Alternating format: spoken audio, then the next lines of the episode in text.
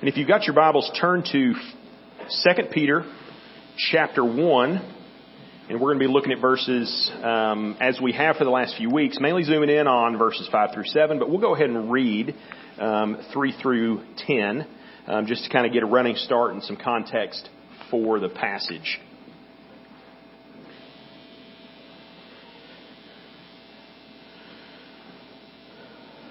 So verse 3 starts, his divine power has granted to us all things that pertain to life and godliness through the knowledge of him who called us to his own glory and excellence by which he has granted to us his precious and very great promises so that through them you may become partakers of the divine nature having escaped from the corruption that is in the world because of sinful desire. For this very reason, make every effort to supplement your faith with virtue, and virtue with knowledge, and knowledge with self-control, and self-control with steadfastness, and steadfastness with godliness, and godliness with brotherly affection, and brotherly affection with love. For if these qualities are yours and are increasing, they keep you from being ineffective or unfruitful in the knowledge of our Lord Jesus Christ. For whoever lacks these qualities is so nearsighted that he is blind, having forgotten that he was cleansed from his former sins. Therefore, brothers, be all the more diligent to confirm your calling and election. For if you practice these qualities, you will never fall. Let's go to the Lord in prayer again. Father God, we thank you for your word. We thank you for um, the fact that we can come to it each week, that we can uh, read it, and that we can see who you are through it, that we can um, see this objective um, uh, testimony of, of, who you are and who your son is, of who we are, um, of what you have called us to, of, of the great problem um, that we have of, of, sin and rebellion in our lives, and the great solution um, that you have uh, made for us um, through your son Jesus.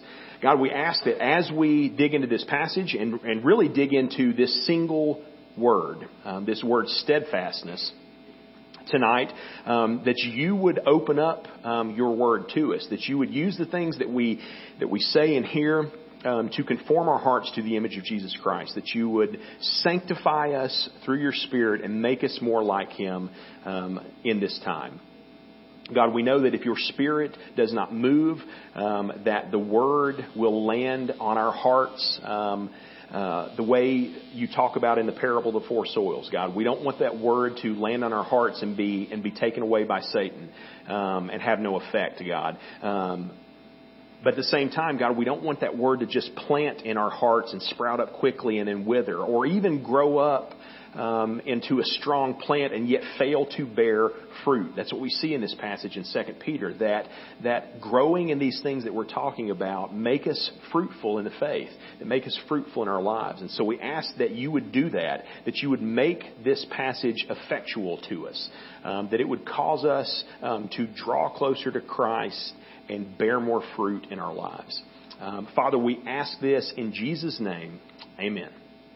Okay, um, so we're going to kind of just jump right in um, to the passage. I'm not going to do a whole lot in terms of introduction or, or whatever, but we've been talking about these um, uh, this section in this Lenten season, right? Lent is is the time between um, the, the, the 40 um, days leading up to Easter, and historically in in the church, it's been a time of self-reflection and a time to focus in on spiritual disciplines, a time to serve, a time to repent um, a time of self-denial. And so we've been zooming in on this, these verses 5 through 7 that talk about our growth in sanctification, our growth in godliness um, in these different uh, qualities and characteristics.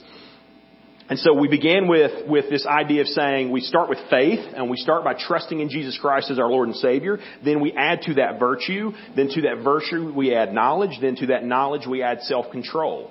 Um, and then today we are looking at the idea of adding to that self-control steadfastness. And so just as self-control um, has this this uh, sense of progression, right? It is it is this thing that is added to it. Um, perseverance um, is is so too. It is this sort of next piece, and it makes sense um, how it fits into the to the picture, right? Um, as we as we become believers, as we have faith, then we immediately our lives we recognize the need to change our lives. That that certain things have to be put away with, right? And then very quickly after that, we say, I want to grow in knowing who this God is um, that that has changed my life and come into my life. But then then very quickly after that, we start realizing, man, I'm I've still got some of these things that, these these nagging sins that hold me back. I, I need to. Uh, I, I wish I had more self control, and we recognize the need for that. Now we come to this idea of perseverance in some translations, or steadfastness in in other translations, and it's that idea of faith for the long haul. All right, it is faith um, over a, a long period of time. Perseverance is similar in a lot of ways. It's related to patience. Um, and I think probably we can immediately see the connections between perseverance and patience. And I probably it's the case that we've all noticed something about patience. So, and we joke about this, right? Um, if you pray for patience, what's going to happen? Right? God is going to give you uh, reasons to be patient, right? So if you pray, God, man, I wish you would make me more patient, that will be the day that you drop a gallon jar of honey on the floor or something like that, right? And it busts everywhere. Um, when you pray for patience, that will be the day that your car won't start, even though you spent the entire previous day working on it and you thought you had gotten everything fixed about it, right? That will be the day that the Taco Bell drive-through takes 30 minutes, right? Actually, that's every time you go. It doesn't matter if you pray for patience or not. But um, it, that's what happens, right? You pray for God to make you more patient, and He will give it to you, right? But He will give it to you by putting you in situations that test your patience, that make your patience grow. Well, here's the thing. Perseverance, steadfastness is no different, right? The only way you can learn perseverance is to have something to persevere through. And so steadfastness and perseverance require conflict. They require difficulty, trial, some kind of hardship. And the cool thing is, is as we read the scriptures, we notice something that perseverance is a central characteristic of the Christian life right? It is, it is a, it is a primary kind of thing um, that, that, should, that should signify a person whose life has been changed by Christ. It is pervasively mentioned as you read the scriptures. Continually, not only commanded for, commanded to us, but it's also prayed for, right? So all through the scriptures you see God commanding us to persevere, and then you also see people in the scriptures, obviously Paul, asking that God would make us persevere, that He would help us to persevere. And you find that all throughout the scriptures. And again, it should be evident to us, in light of that, that if the Bible commands us to persevere, there must be something to persevere through. And so life is going to be marked by almost continuous conflict in some way right? Whether that is internal conflict in terms of our, our life and, and spirit and mind and stuff, or whether that is actually things going out around us, right? We live in a fallen world. Um, a world that is full of fallen people. And so that means things are going to try us, right? Um, our, our perseverance and our patience are going to be tried. And that's a, that's a common thing. And so I feel like, for one, that is one of the great misunderstandings from the outside of Christianity looking in, right? It's one of the great misunderstandings about the Christian life, and it's hard to explain it to a lot of people. Because oftentimes the case is, um, somebody will say, you know what, my, life's difficult. There's there's a bunch of problems in my life or whatever. You know, I think I'm I'm going to go become a Christian. I'm gonna I'm going to turn to Jesus, and then that'll fix all of my problems, right? Everything will get cleared up after that. And in some ways, that's certainly true, right? When you turn to Christ and trust in Him and begin to follow Him, there are many kinds of difficulties that immediately just kind of start, um, you don't have to deal with as much, right? There, maybe there's difficulties brought into your life by specific sins, and all of a sudden, you don't find yourself having to struggle with those things because you have turned to follow Christ. And yet, at the same time, what is harder to get across to people sometimes is deciding to follow, follow Christ means you are stepping into a war.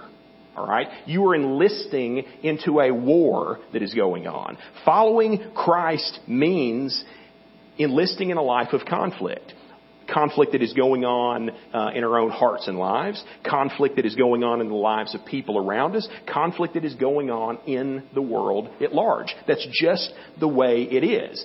That, the, the word steadfast, right? Um, when, you, when you break that word down, like you listen to what it means, and it starts giving us an idea about what we're talking about when we're talking about perseverance, right? So stead, um, stead means place. Like at first when I was reading, I thought, I've always thought of stead meaning, I thought it meant like stay or something like that, or stand. But it, it means place, right? It's the same way we use the word homestead. So when you, you talk about a homestead, what are you talking about? You're talking about a home place. Okay? And so stead, place, and fast, again, we don't use the word the same way. Um, fast is not talking about moving quickly, right? Fast is about, it means fixed. It means stationary. It means something that is bolted down and attached. All right? And so, um, you, you, remember the movie Master and Commander? I love love the, the that sort of Napoleonic era, big sailing ships, and and the British War with with Napoleon and everything. And there's this movie called Master and Commander. There's this old grizzly dude, and he's the cool old guy that's on the ship, and he's got the words "Hold fast" tattooed across his knuckles, right? So that when he's grabbing something and he's like trying to hold on to it in the middle of the storm, like there's several scenes where you see him holding and gritting his teeth, and it says "Hold fast," and you're like, "Yeah, man, I want to be that guy. I'm going to get "Hold fast" tattooed on my knuckles." And then I don't. Um, but that, when, it, when it says hold fast, it doesn't mean hold quickly, right? It means hold fixedly, hold attachedly, hold firmly. And so when we talk about steadfastness, we're talking about being fixed to a place, right? We're talking about standing in a place, being connected to a position and not being movable from that. Um, years ago, the, the, president of Southern Seminary, Al Mohler, who um, took over the seminary, the first commencement address that he gave, um, the title of it was "Don't just do something, stand there."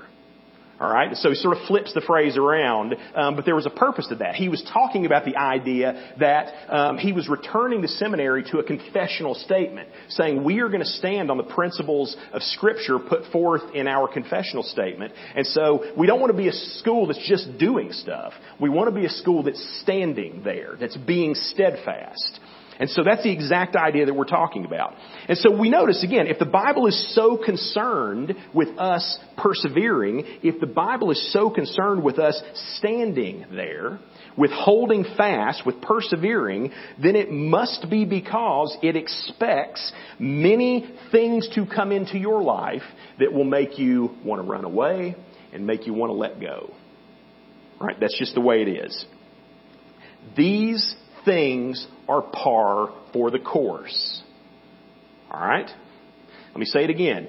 Things that make you want to let go and run away are par for the course. They are what you should expect out of your normal life.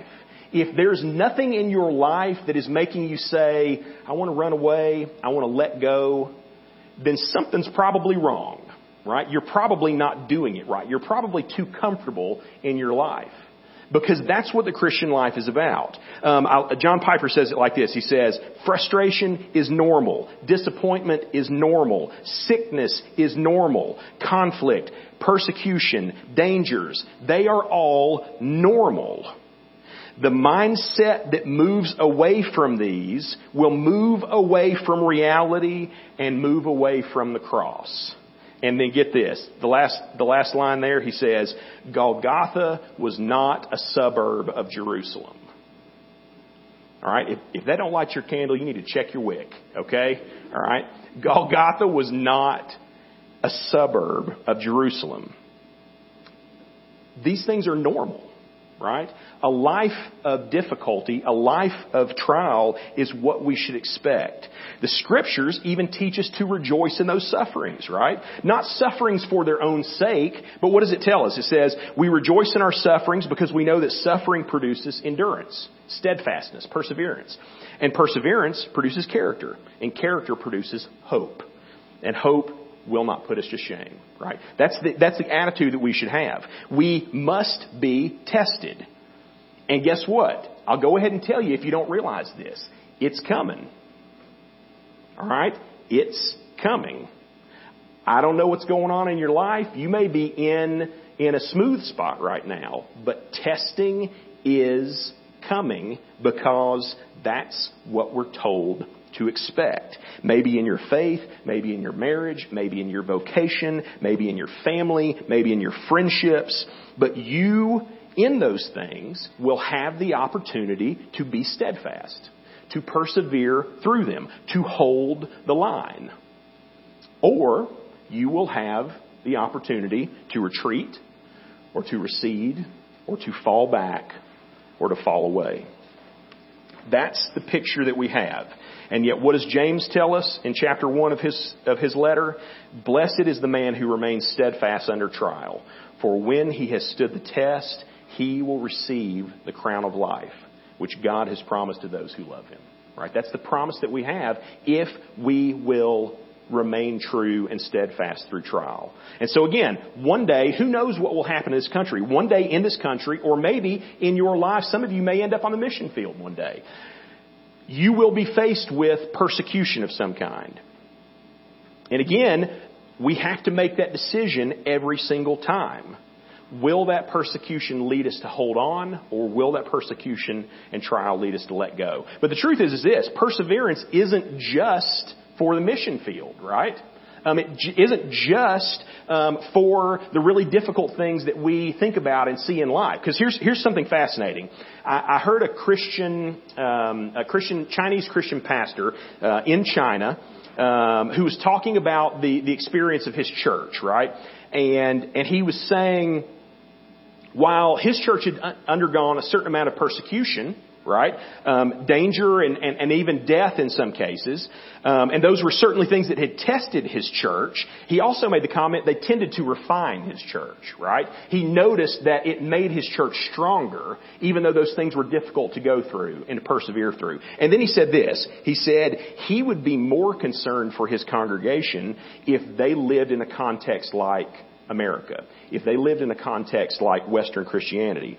Because he would be more, he said he was more concerned about his people if they were to live lives of comfort and of ease and of relatively little suffering. And so we realize something in that, right? That just because we are not daily being persecuted for our faith or something does not mean that perseverance is not something that we have to deal with on a regular basis, right? Because not only do we have to persevere through our sufferings, but we have to persevere and remain faithful through our abundance, right? We have to persevere and remain faithful, and maybe it's even more dangerous right? At least according to this pastor from, from China. Um, it may even be more dangerous and more seductive for us as people um, who deal with, with abundance instead of suffering. We have to be diligent even in those things. And so, so not only, I want to talk about that kind of for a second, the idea that we don't just persevere in adversity, we persevere in prosperity. Blessing and prosperity, while they may not be bad in and of themselves, we have to recognize that they're dangerous. Right? We have to recognize that at a level, they are a liability. Right? When the Bible says it is harder for a rich man um, to enter the kingdom of heaven than it is for a camel to go through the eye of the needle, if you think about that passage, at the very least, what you have to say is that we recognize that wealth and privilege and, and position and status and things are at least a liability, right? There's something that we're going to have to recognize could have adverse effects on us. Doesn't mean they're intrinsically bad. Doesn't mean you'll use them in a sinful way. It just means that you need to be extra on guard because you're going to have issues that you wouldn't have if you didn't have those things in your life. Part of the problem is, is that those things, prosperity and wealth and whatever else, they make us numb, right? They lull us into a false sense of what life is really like. Okay, and so what ends up happening is we become, um, I'll, I'll, I'll coin a phrase, I think I'm coining anyway, we become let them eat cake Christians. Okay? And so you know the, the, the, sort of the legend, I don't know if it's exactly true or not, but the story of Marie Antoinette and the people were starving, the French people were starving, and here she was in her palace with all these things, and an, and an official came in and said, um, you know, Your Highness, the, the people are starving. They don't have bread. And then she said, well, let them eat cake then. Um, because in her head, she was like, if your if your your house is, doesn't have any bread in it, well, let them eat one of the other things that are in the house, like cake. That'll be fine. And again, some people say that that's mythic and it, it didn't actually happen, or there was a different context. But the the story is typically told. It's the idea that she had no understanding because of her um, secure and sort of cloistered life. She had no understanding what it was really like to be out there in the world, to be out on the streets and having to to fend for your for yourself in terms of all these things, right? Privilege and wealth can do that to us sometimes. We start looking around and we go, man, I, I don't, I don't realize what the world is really like and the dangers that are out there. And the, and the hard thing about it too is not only do we become people who um, are are in numb, but but with those privileges we kind of become entitled, right? We start thinking that this is the normal way things should be. And the interesting thing when we think we're entitled to something, we start trying to protect it, right? And we start trying to protect it at whatever cost. We start saying, I'm going to make sure I keep this thing, this prosperity, let's say, this thing that I think that I am entitled to, no matter the cost. And in our effort to protect that ease or that comfort, we forget something, and that is sometimes choosing difficulty, choosing discomfort, choosing even danger sometimes is morally right and biblically normal. Alright? Let me say that again. Sometimes choosing danger and discomfort is morally right and biblically normal. The Bible would expect us and command us to do that. And so uh, you can think of any kind of circumstance, the, the, the, obvious ones. I've known several people in my my lifetime. We have some friends or um, who are who are currently um, serving in uh, the Middle East, right, as missionaries, and they left to go to the Middle East into a context that is relatively hostile to outsiders while she was pregnant with her first child. And of course, many people on the outside are looking in going, y'all are crazy right? This is absurd that you would do this. Why would you put your child and your life and your lives in danger by going into this, this, this context among a people who hate you as Westerner, as a Westerner, hates you probably even more as a Christian, and yet you're going to minister to them? That's crazy. That's foolishness, right? And the answer is, no, it's actually what the Bible would call us to do in many cases. Um, it would say that we are called to take the gospel into dangerous places, even at the risk of our own safeties, maybe even at the risk of our own family's safeties. Okay? I'm not saying that's for everybody. I'm not saying that every single Christian has to do that or anything. But what I'm saying is, I think they were being obedient to God while the rest of the world, including much of the church, thought they were fools. And yet, choosing danger was the morally right and the biblically normal thing to do. Many good things um, are don't make our life easier, right? Many things that are good for us don't make our life easier.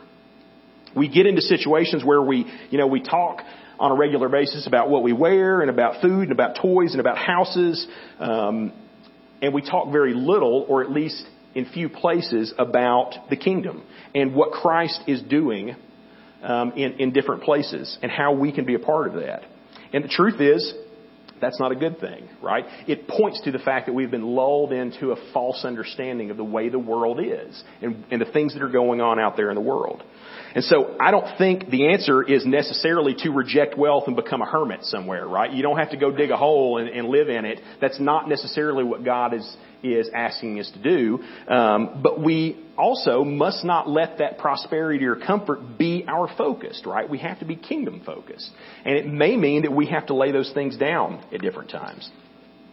One more illustration. I, I, I remember hearing a family who had just adopted a child from Haiti and um, they they lived in a two bedroom house with two bathrooms or whatever, and they already had a child, and and they thought we would like to adopt this child from Haiti, but you know we really don't have much of a house for it, we don't have the space for it, and things like that, and so but they decided they would go about the process and start investigating and, and finding out what was going on, and, and the orphanage that they were looking at um, they said they went down and visited, and they were shown the, one of the sleeping rooms, right? And that there was there was a room about the size of one of their bathrooms that had bunks built into the wall five high, and that there were ten kids that lived in a room about the size of their bathroom. And then all of a sudden they went, our perspective on what we have is relative, right? If a kid can live in a bathroom with 10 other people, we can probably find space for one more kid in our two bedroom house, right? And so again, it's, it's, it's not saying that everybody has to do that, but it is saying our level of prosperity, our, our relative level of these things begins to lull us and make us confused about what the, the status of the world actually is. And so maybe this is the question that we could ask ourselves. Has my prosperity blinded to, blinded me to what's actually normal? Do I look at my life and say, yeah, I've got a normal life? Or has what I've got blinded me to what is actually normal in the rest of the world? Okay? And so, um, so we see this thing. We've got perseverance in adversity. We've got perseverance in prosperity. But there's one more key thing that we have to think about perseverance. Um, one more place that we find it necessary um, to to live in a, in a persevering way. And it may be just as hard as those other places because I will bet that many of us would not character, characterize our lives by either of those two things, right? We would not look at our lives and say, man, I'm going through intense suffering or, or I'm going through some kind of elevated level of prosperity. Um, we're not bearing up under uncommon difficulty. We're not lavishing in our lifestyles or something like that. Um, the truth is, is that for most of us, a lot of times, I think we're just sort of plodding along right? We're just living our lives. We're working a job. We are knee deep in a long obedience in the same direction. All right? And the truth is, is this is what happens in that? You know, in, in, in the normal rhythms of work and life and family and community, what happens is a lot of times we end up getting bored. Right? All of a sudden we look to our lives and we think, man, I'm just, I'm kind of bored with whatever. Um, I'm bored with my life. I'm bored with my work. I'm bored with my place. I'm bored with my family. I'm, I'm, I'm bored.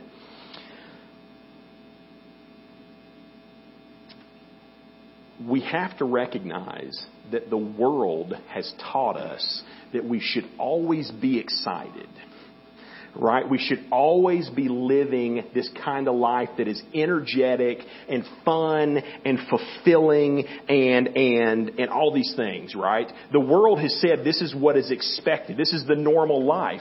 And if you aren't living that life, then something's wrong, right? Um, something is wrong with you or wrong and you should change things around and get it right.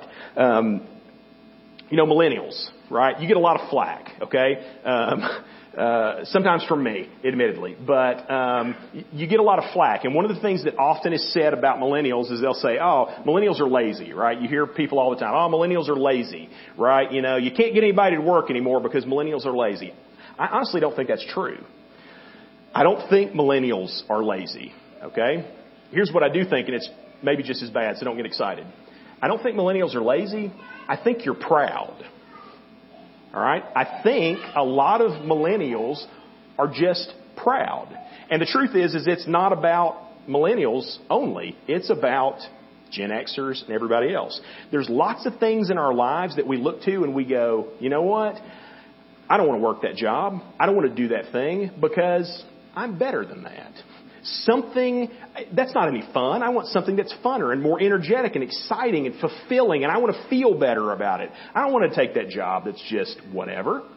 Um, I want to feel more than that, right? And here's here's the, the the crazy thing. You know, have you ever noticed in in romantic comedies, every man is an architect and every woman is an event planner or a fashion designer, right?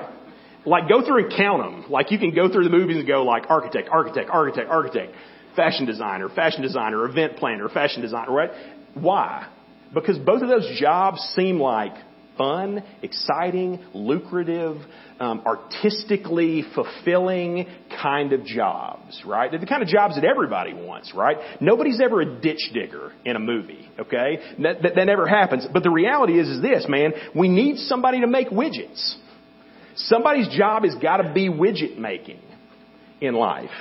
And you know what? That doesn't mean you have to make widgets for the rest of your life. It doesn't mean when an opportunity not to make widgets comes along that you can't take that opportunity and, and see what happens. It doesn't mean that you can't pursue promotions. It can't, it can't, um, it doesn't mean that you, that you, um, can't seek out other jobs or something like that. But the truth is that being in a mundane time of life is common.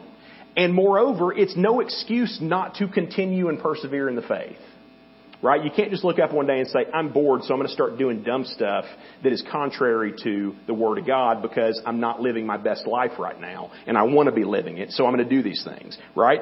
The battle for perseverance is in the mundane too. It's in the suffering, it's in the joy, but it's also in the mundane, right? We have to persevere. And you don't have to be on the mission field to do it. You don't have to be marching on Washington to be in a situation where you need to persevere. The battle is here.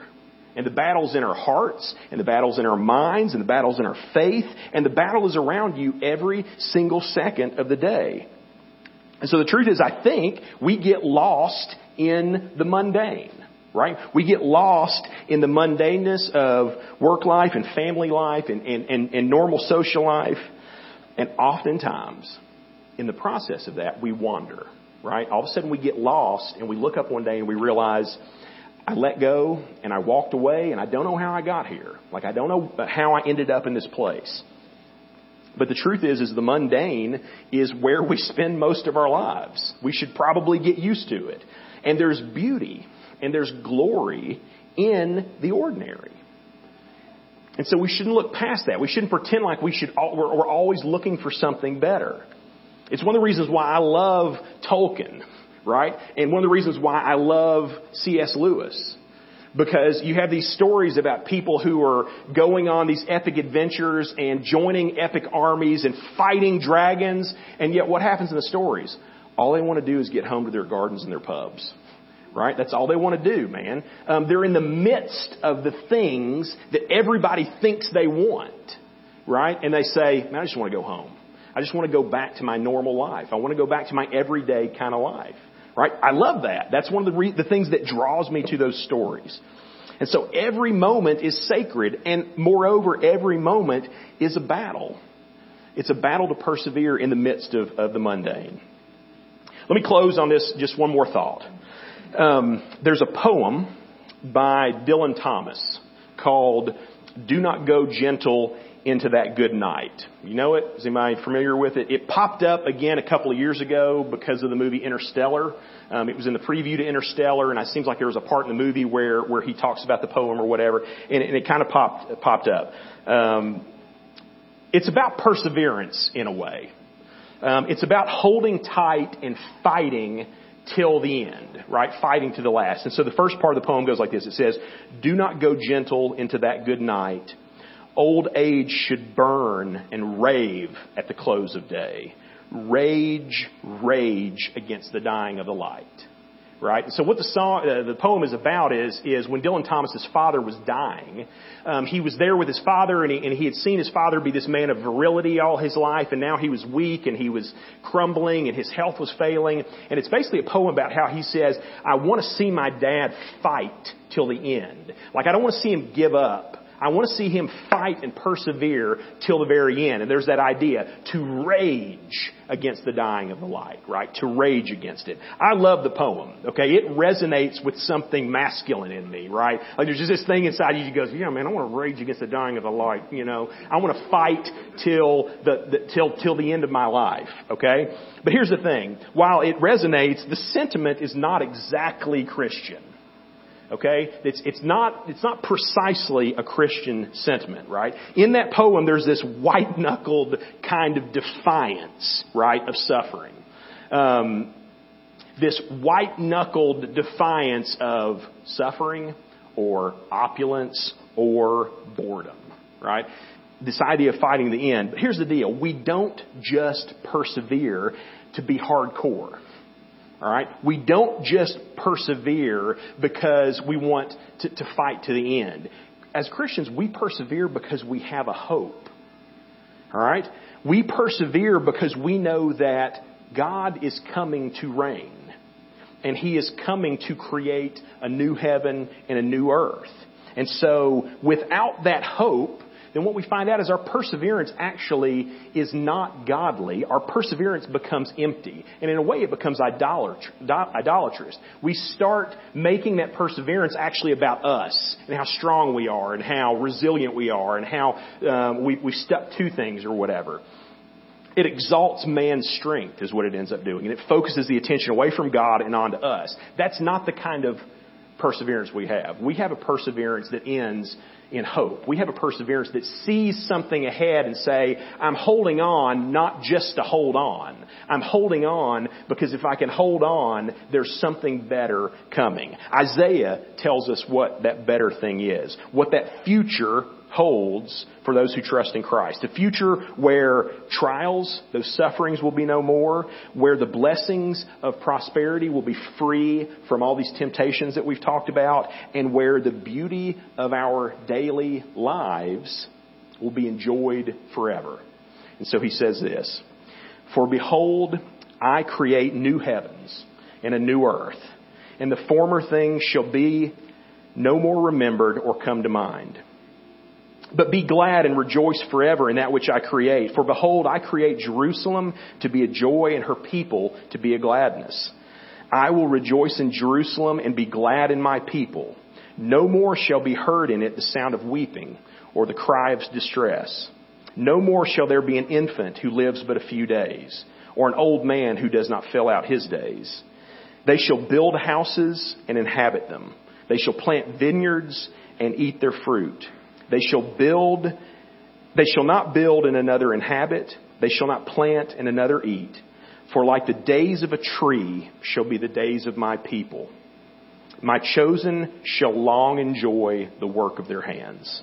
They shall not labor in vain or bear children for calamity, for they shall be the offspring of the blessed of the Lord and their descendants with them. That's the promise that we have if we know Jesus Christ and trust in Him for our life, salvation, and eternity. So let's go to the Lord in prayer.